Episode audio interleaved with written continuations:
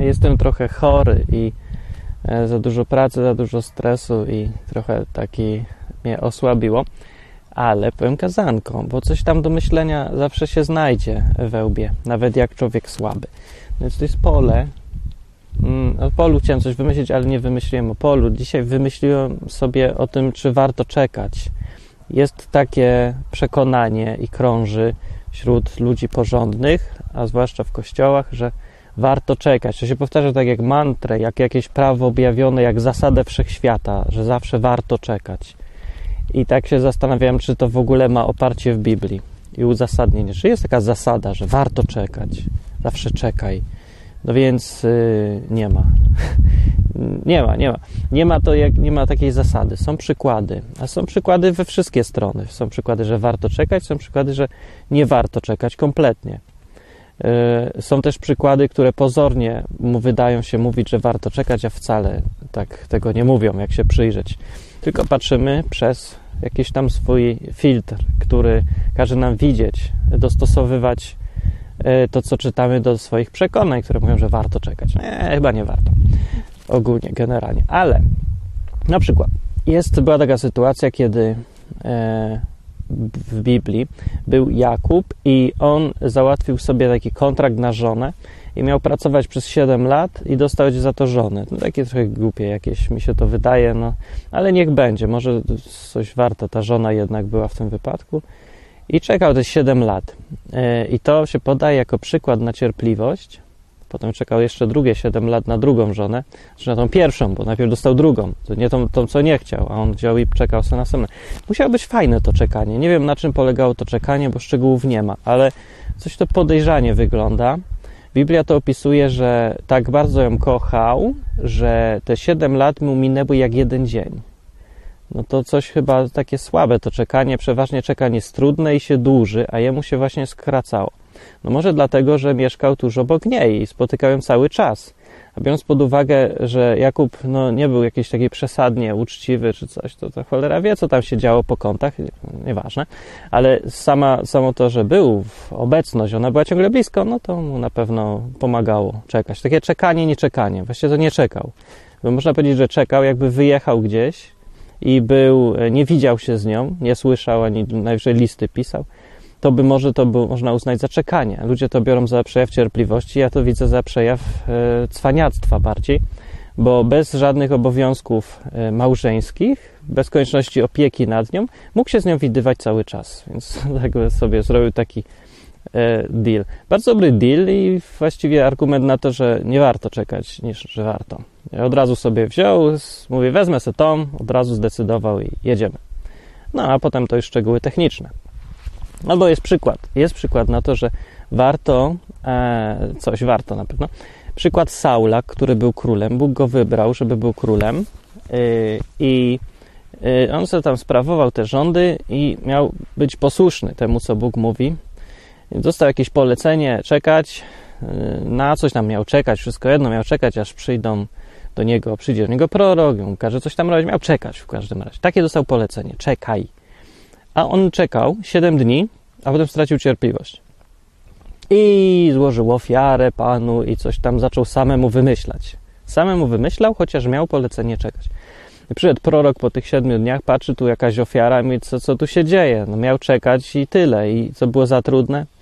No i prorok orzekł, że ponieważ nie czekał, to odebrane mu zostanie królestwo i ktoś inny przyjdzie na jego miejsce, ktoś, kto umie ale właśnie nie, nie chodziło o czekanie samo z siebie. To nie jest nagroda za cierpliwość, to jest nagroda za posłuszeństwo.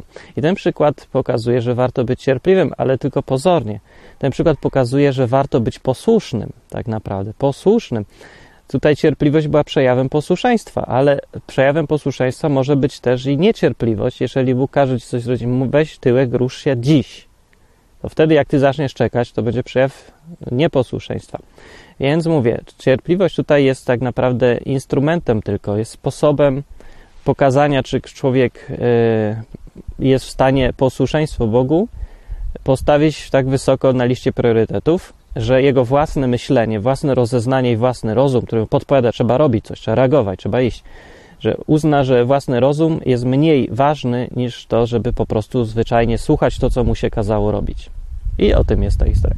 Więc to, że warto czekać, jak mówię, wcale nie ma tak dużo znowu przykładów, że warto czekać. Ani nie ma też generalnej zasady. E, no, więc czemu ludzie tak czekać lubią, e, myślę sobie. Myślę, że lubią czekać głównie dlatego, bo to jest doskonała wymówka, żeby nic nie robić.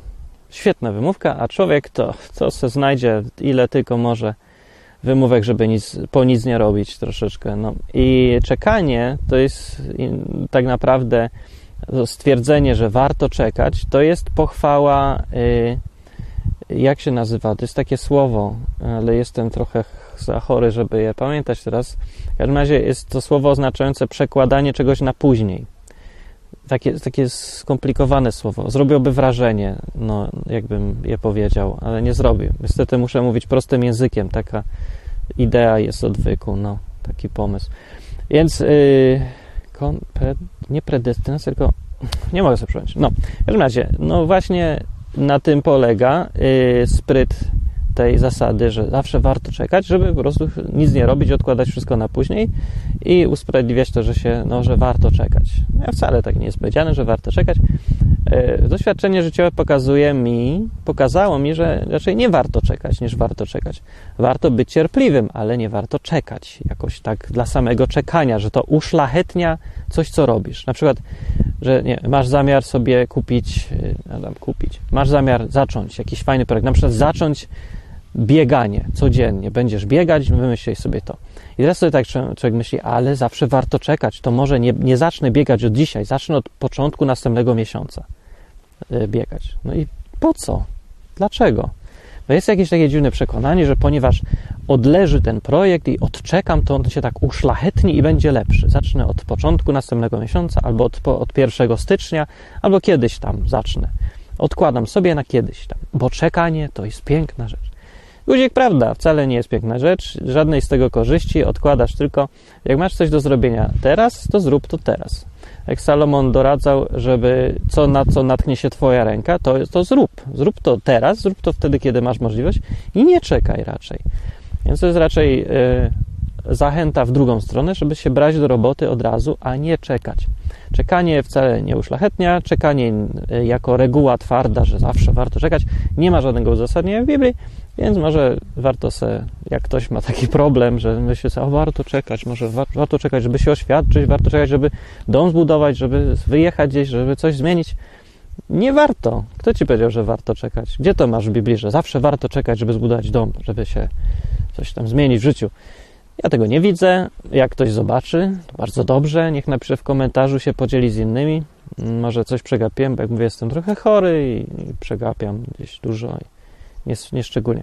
Dzięki, to było takie kazanko na niedzielę, żeby sobie pomyśleć, albo na cały tydzień następny. A wnioski refleksje jakieś, to niech sobie już każdy sam wyciągnie, ale jak ma fajne, to niech się podzieli w komentarzu. Y, to do następnej niedzieli. Cześć.